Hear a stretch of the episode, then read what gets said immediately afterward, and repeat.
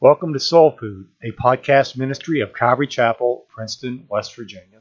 The reading of the Word, and if you want to look in your Bibles or your iPhone or smartphone Bible app, you know, we're in Ephesians chapter 3, uh, verses 1 through 13.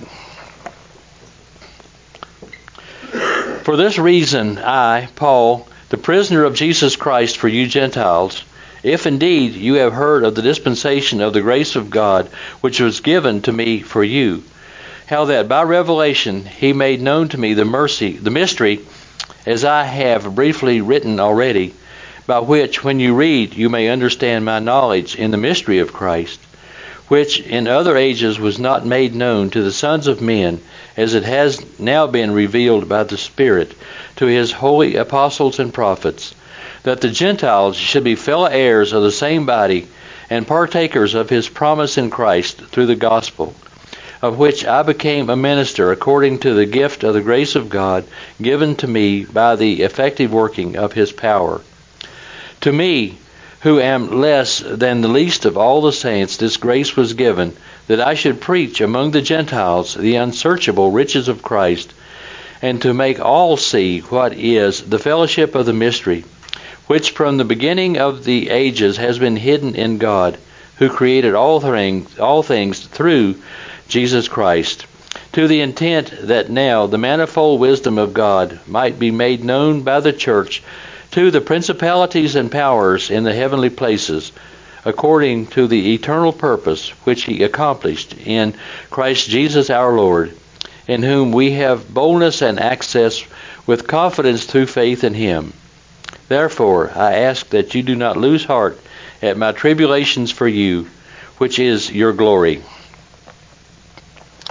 Let's pray. Father God, you are so great, so awesome, so wonderful. What you have done is just beyond our comprehension. We thank you, Lord, that you have made yourself known to us through your word and through your spirit. And we ask this morning, Lord, that we would just listen to what you have to say. Use me, O God, because without you I can do nothing.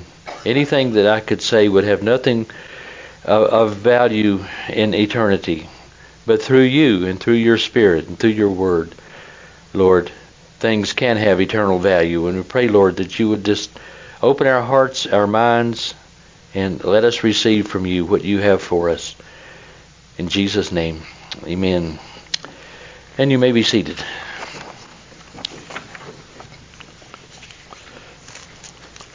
Well, it's been several months since our last look into the book of Ephesians. So let's take just a, few minutes here to to see where we are in the overall scheme of things. Uh, when I first started this study in the book of Ephesians, I said I will probably read this quote uh, every time I'm up here, and it's a it's a quote uh, from John Mackay, a Scotsman who became president of Princeton Theological Seminary back in the early 1900s, and he wrote of Ephesians. For our time, the most relevant of all Paul's works, for here is the distilled essence of the Christian religion, the most authoritative and most consummate compendium of our holy Christian faith this letter is pure music. What we have here is truth that sings, doctrine set to music. And one commentator called Ephesians a mini course in theology. Now, Ephesians is one of the prison epistles Paul wrote while he was imprisoned in Rome. A prison uh, epistle uh, along with Philippians, Colossians, and, and Philemon. And the Ephesian church was founded by the Apostle Paul during his second missionary journey. And the Ephesians seem to have a particularly uh, soft spot in Paul's heart. And this is evidenced by his visit with the uh, Ephesian elders in, in Acts chapter 20, if you would like to read that sometime. Now, the focus of the book is the mystery of the church. The book of Ephesians contains the highest church truth and nothing really about church order. In that, you know, and in that respect, it differs from some uh,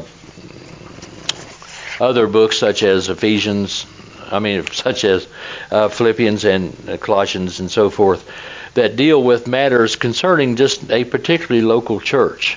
What he's writing to the Ephesians is the truth for all churches for all times. It is in deeper into theology, I guess, in a way more than than the others. Now, like I said, the focus of it is the mystery of the church. And before we go any further, I want to clarify what we mean by mystery. Know, in modern English, mystery is something to be figured out. You know, I love to watch British murder mysteries on on TV. My favorite thing to watch on TV. You know, you have to figure out who done it, and usually I don't figure out who done it, or I figured it out wrong. But in the New Testament usage, it is it means something that has been revealed by God, something that man cannot figure out, but God has revealed to us. So the mystery of the church is not something that we have to figure out. It is something that God has revealed to us. It is now open and ready for us to understand.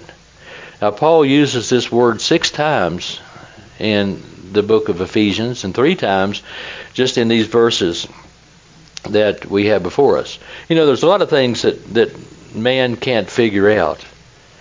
And these mysteries are things that man no matter how smart man may get, or no matter how powerful of a computer that man may be able to build to help help him figure out things, that he will never ever be able to figure out. Was thinking about that, and I remember the passage in in uh, Proverbs where the writer of Proverbs says, you know, he he just cannot figure out why a man gets so stupid when he falls in love with a woman. And that's one of the things that man never can figure out and never will be able to figure out. Uh, and I think God made that, you know, for a reason. But anyway, uh, and and also these mysteries are not like the so so-called mystery cults, you know, where only the initiates into the religion or the cult knows exactly what's going on. These mysteries are proclaimed openly for all the world to see, for all the world to hear.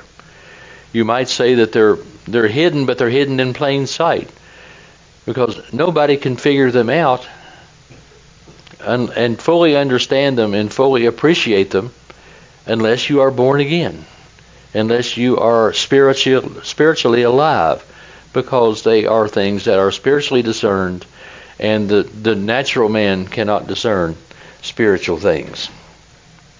Let's look at verses 1 through 6.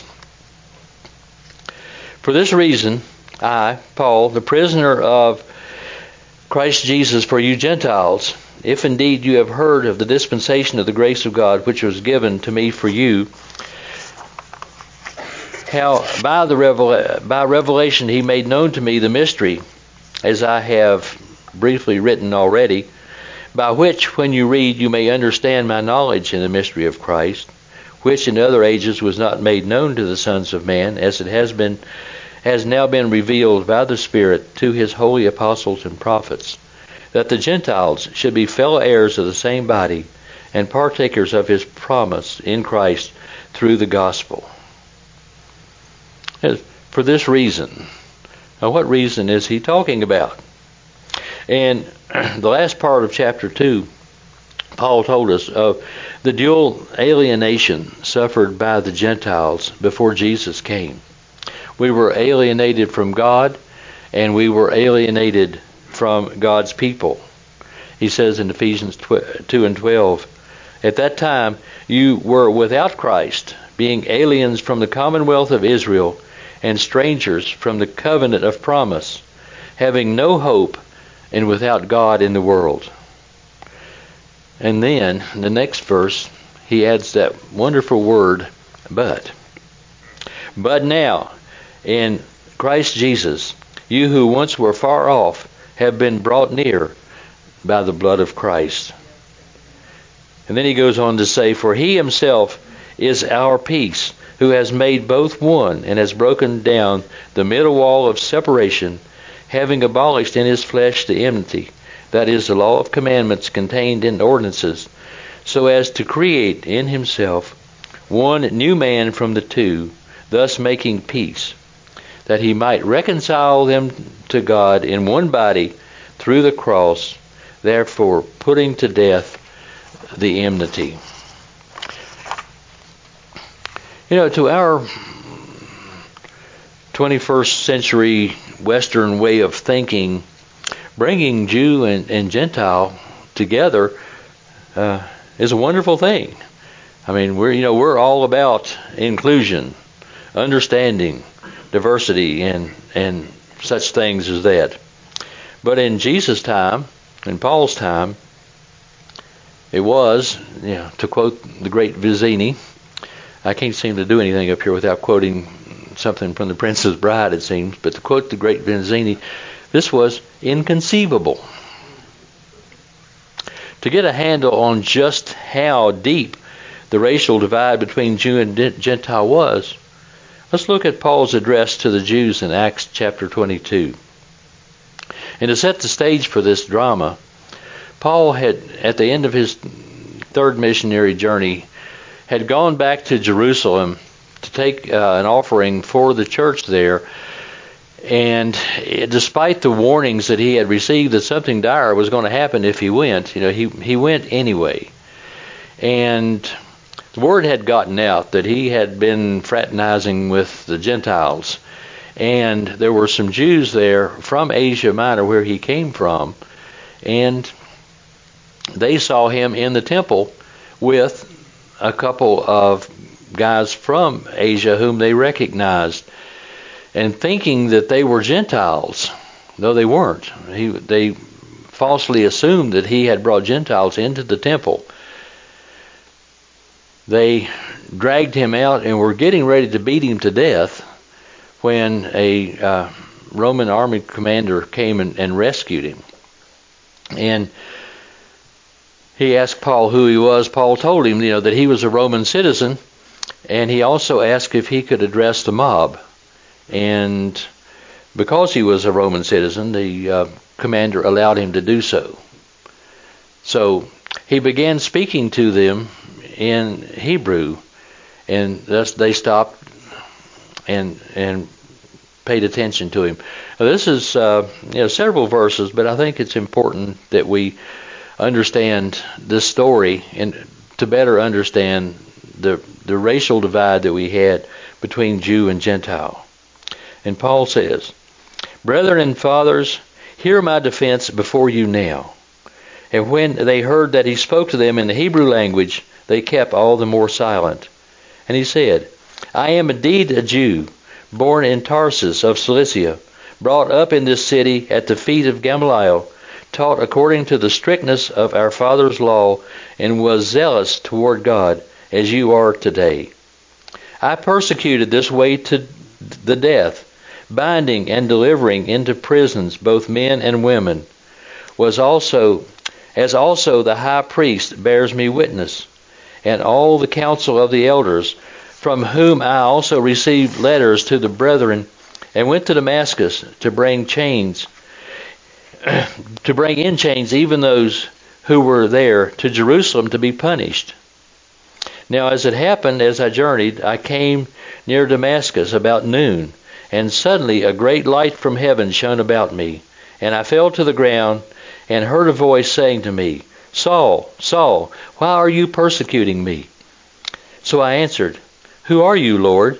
And he said to me, I am Jesus of Nazareth, whom you are persecuting. And those who were with me indeed saw the light, and were afraid, but they did not hear the voice of him who spoke to me. So I said, What shall I do, Lord?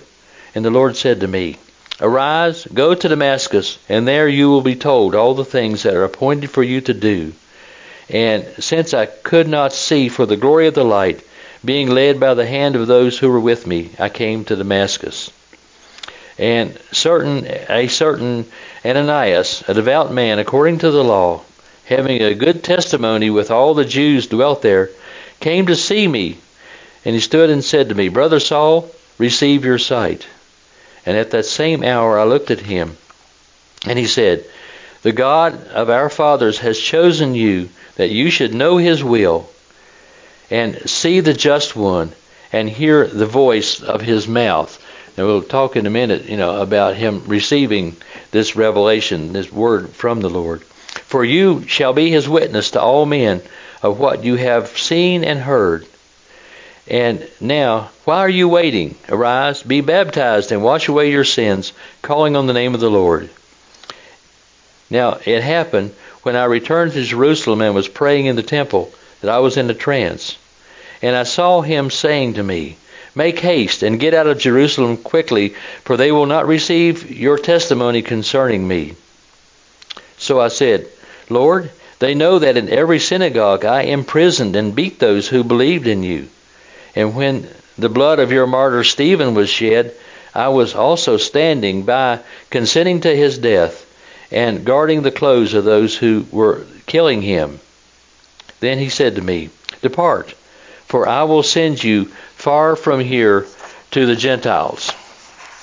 Now, you would think that if these people really knew God, they would be rejoicing at this point. You know, that God is doing something. He's spreading His word out. He is going to bring in uh, the Gentiles.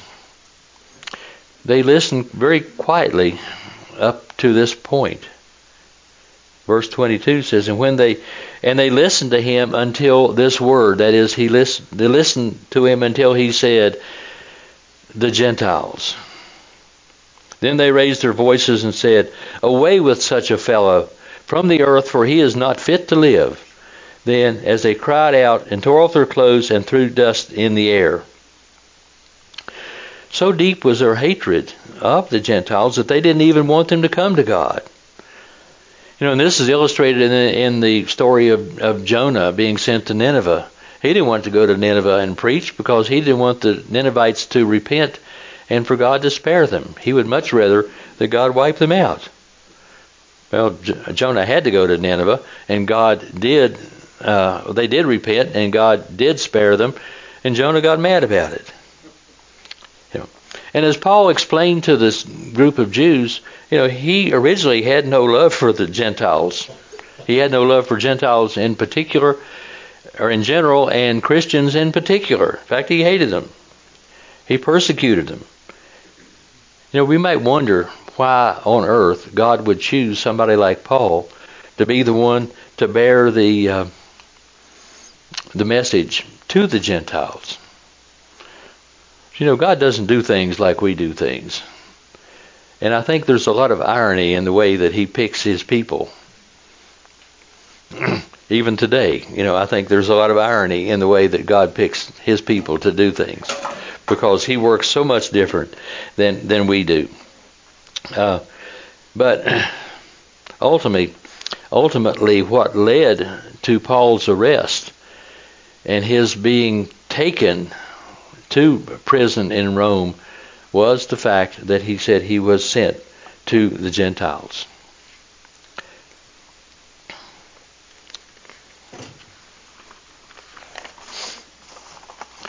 You know, when he starts off in this chapter, it sounds like he's going in, in a different direction because he, he seems to interrupt himself. And then he changes course and and talks about you know his ministry, why he is uh, the apostle to the Gentiles, how he got in in, in this position. Uh, I think he was getting ready to start a prayer for the Ephesian church, which he picks up in verse 14. But this is some very, very important and very, very deep uh, uh, verses that he has in here he elaborates on his call to the ministry that he was given, the ministry he was given by God, and that he was given this ministry for the purpose of bringing God's word to the Gentiles. And this purpose, you know, was not Paul's purpose, it was God's purpose that God had given to Paul.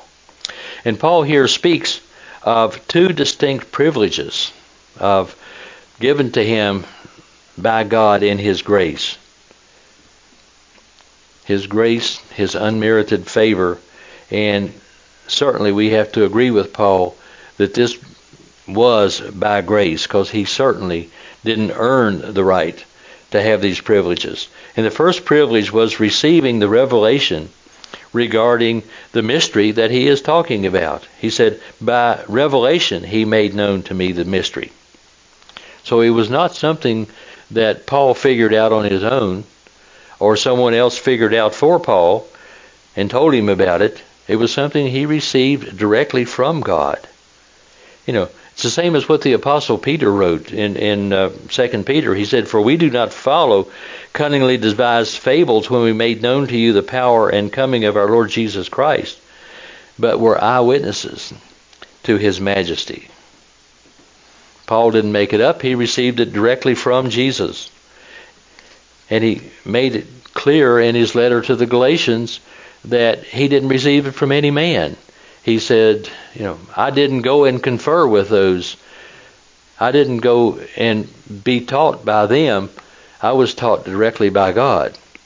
Then he went and talked to the uh, apostles in Jerusalem and found out that what he had learned from God, they had also learned from God. Now, and it, you know, he says that in in other ages or you know in time past, this was not made known to man. But it's now been revealed by the Spirit. Now you say, might say, wait a minute, you know, doesn't the Old Testament talk about the the coming of the Gentiles to God?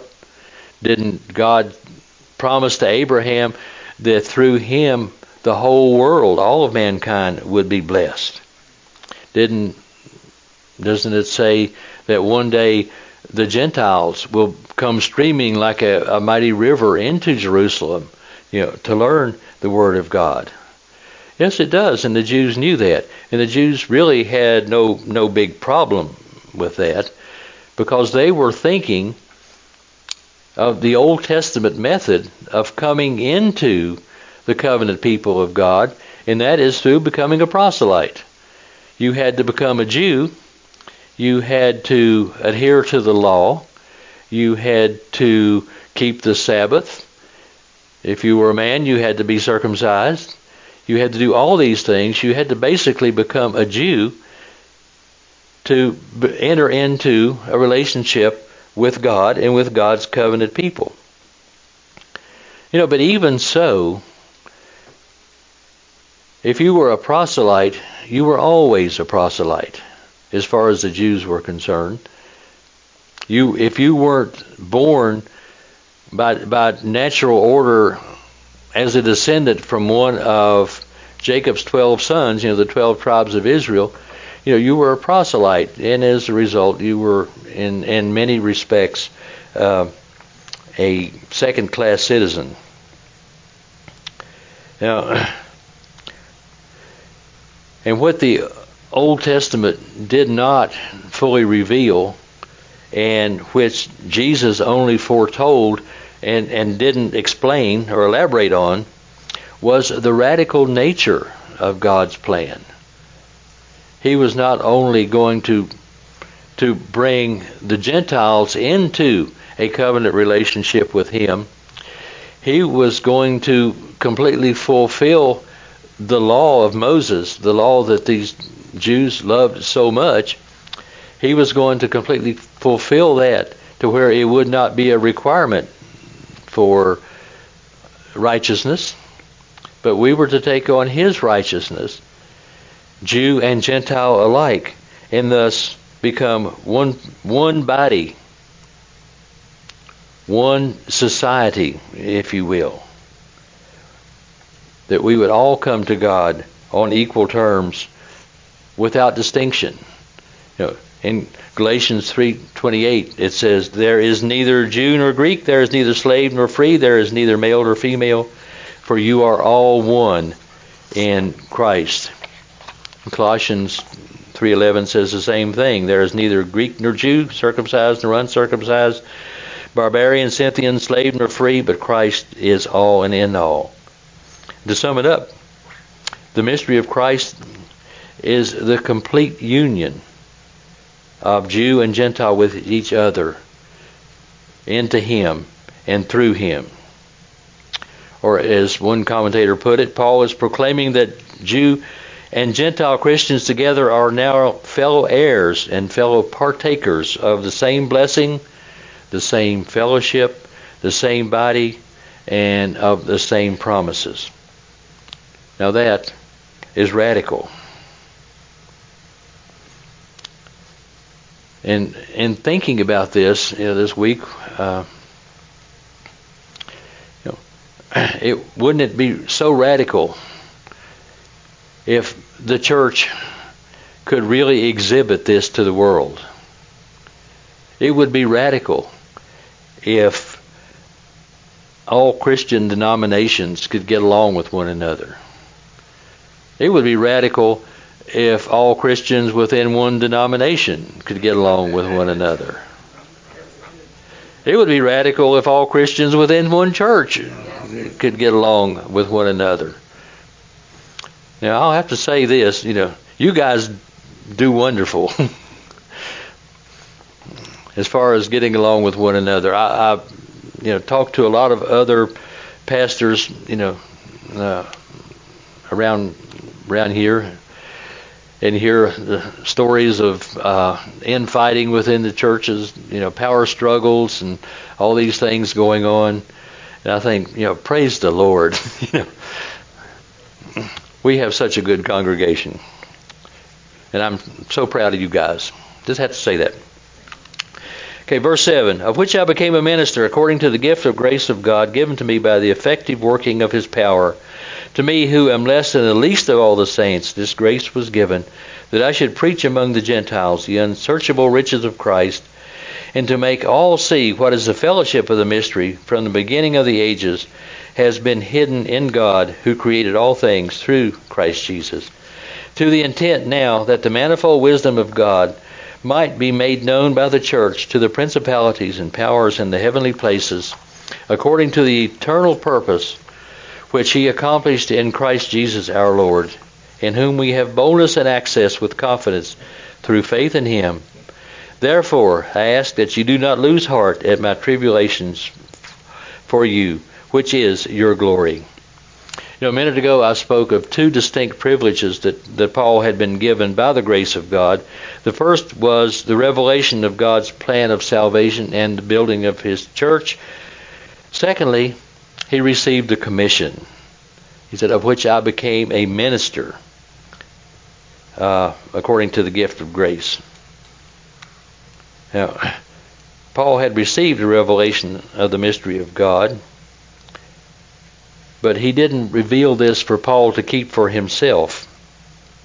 He was to proclaim it to the world. In the same way that we today are to proclaim it to the world. He didn't give it to us for us to keep within ourselves, but to share with everyone. And Paul didn't expect, God didn't expect Paul to preach this in his own power. In Paul's own power, he had no more ability to save someone than he had to raise somebody from the dead. It's the same same way with me standing here. I can stand here and talk, but without the power of the Holy Spirit, my words mean nothing. These are God's words, and God's words come with power and with the Holy Spirit. Paul wrote to the Thessalonians, Our gospel did not come to you in word only, but also in power, and in the Holy Spirit, and in much assurance. You know, Paul emphasized the fact that when he went to various churches, you know, and when he preached the gospel to them, he didn't do so with eloquence. It wasn't in his own charisma, you know, that he won people to him. He won people to the Lord, you know, through the Lord's power and the working of the Holy Spirit in him. And Paul doesn't take lightly his apostleship. And neither does he take it for granted. You know, somehow I have to feel that Paul would agree with with most of us that he was a very unlikely candidate to take the gospel to the Gentiles, actually to take the gospel anywhere, you know, let alone to the Gentiles. And you know, he seriously hated the fact that he had blasphemed, that he had persecuted the church. And even though he knew that he had been forgiven, you know, I don't know that he ever really uh, forgave himself. And that is why he addresses himself as less than the least of all the saints. In other words, I think he he is minimizing himself while he is magnifying his office. Spurgeon said, But while Paul was thus thankful for his office, his in its success, he was greatly humiliated. It humbled him. The fuller a vessel becomes, the deeper it sinks in the water. The plenitude of grace is a cure for pride. Spurgeon always had a way of saying things. Then Paul talks about the unsearchable riches of Christ.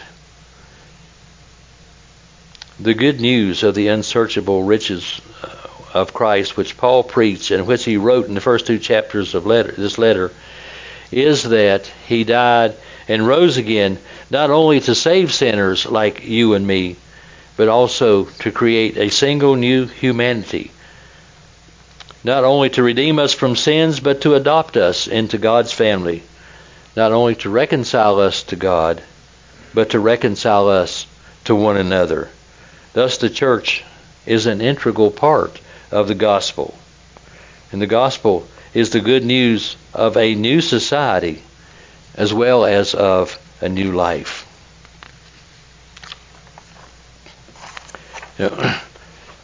and no one stated this better, I don't think, than Jesus himself when he said that for God so loved the world that he gave his only begotten Son, that whosoever believes in him should not perish, but have everlasting life. Now, Paul's commission was to preach the unsearchable riches of Christ to the Gentiles, but that wasn't all of his commission. There was a second part. He said, and to make all see what is the fellowship of the mystery. Although he was apostle to the Gentiles, he didn't fail to preach the gospel to the Jews as well. It was his custom in every city to go to the Jew first, you know, and then to the Gentiles. God's plan all along was and brought to fruition through the death and resurrection of Jesus Christ was the securing of salvation of God's people and bringing them into fellowship with Him and fellowship with one another. It was Paul's commission to proclaim this to the world. It was the other apostles' commission to proclaim this to the world. And today it is our commission to proclaim this to the world. Jesus said that we are the light of the world. We should set our light on a hill for all to see, not hide it under a basket or hide it anywhere, but let our light see what is the fellowship of the mystery of the church. Um, verse 10 is a very interesting and somewhat controversial verse, I suppose, to the intent that it that now the manifold wisdom of God might be made known by the church to the principalities and powers in heavenly places. You know, although the gospel is preached to humans, spiritual beings, angels, or whatever else is there, uh, receive a uh, indirect result that through the preaching of the gospel and the foundation of the church, the manifold wisdom of God is demonstrated. The coming into existence of the church as a community of saved and reconciled people is at one and the same time a public demonstration of God's power, grace, and wisdom. God's mighty power in resurrection. His immeasurable grace and kindness and his manifold wisdom. Now, who is this office? Um, audience. When I get office? Who who is this audience that is watching from heavenly places? You know, our our knowledge of spiritual beings is, is very limited, and I think we need to be very careful. You know, not to venture into areas that you know, we don't know or in, into idle speculation. But we just want to focus on what we can know. And we know that they inhabit the heavenly places, that they are spiritual beings. But we also know that they are not omniscient. They have to be instructed because they wonder about these things. Uh, First Peter, you know, Peter writes, uh, these the uh, the gospel is something that angels desire to look into, to know more about, to learn more about. But although our knowledge of the spiritual world is is quite limited, we know that there is a spiritual world and that it is very real. In fact, in some ways, we could say that the unseen world, the spiritual world, is more real than the physical world, the natural world that we do see. For Paul said in uh, 2 Corinthians, For the things that are seen are transient. In other words, they're not going to stick around forever. But the things that are unseen are eternal.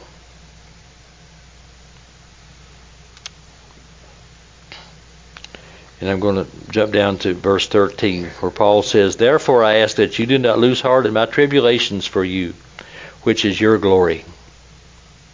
Paul was in prison. It, it wasn't fun. It, it was a trial. He was under house arrest, but being in prison, in any kind of prison, is not fun. But you know, Jesus demonstrated his love for us by dying for us when we were yet sinners. Paul demonstrates his love for the church by suffering for the church. Jesus knew that his suffering and dying would bring salvation to his people. Paul knew that his suffering and his tribulations would be for the glory of the church. The church is so important to God's way of things, for God's plan. You know, it wasn't just to save us. That's the that's the first and most important thing. But secondly, and almost equally important, is the building of the church and the bringing of us together. Uh, I like John Stott's comments regarding the church. He says, The gospel which some of us proclaim is much too individualistic. Christ died for me, we say, and then we sing of heaven. That will be glory for me. Both affirmations are true. As for the first, the Apostle Paul himself uh, could write, The Son of God loved me and gave himself for me. And as for the so called glory song, the gospel does promise glory for believers in heaven. But this is far from being the full gospel. For it is evident from Ephesians 3 that the full gospel concerns both Christ as Savior of the individual and Creator of the church. Before his arrest, Jesus prayed for the church. he had just finished praying for his apostles in particular, then he prays for the church uh, in general. And he says, I do not pray for these alone, that is, the apostles, but, I, but also for those who will believe in me through their word, that they all may be one, as you Father, are in me, and I in you, that they also may be one in us, that the world may believe that you sent me. I don't want to downplay the importance of a personal relationship with Jesus Christ. That is of vital importance because without a personal relationship with the Lord, we are doomed to eternal separation from the love of God. But God wants us to have a relationship with one another, for us to be one, as Jesus prayed for us to be one. You know, we do that pretty well here at Calvary Chapel.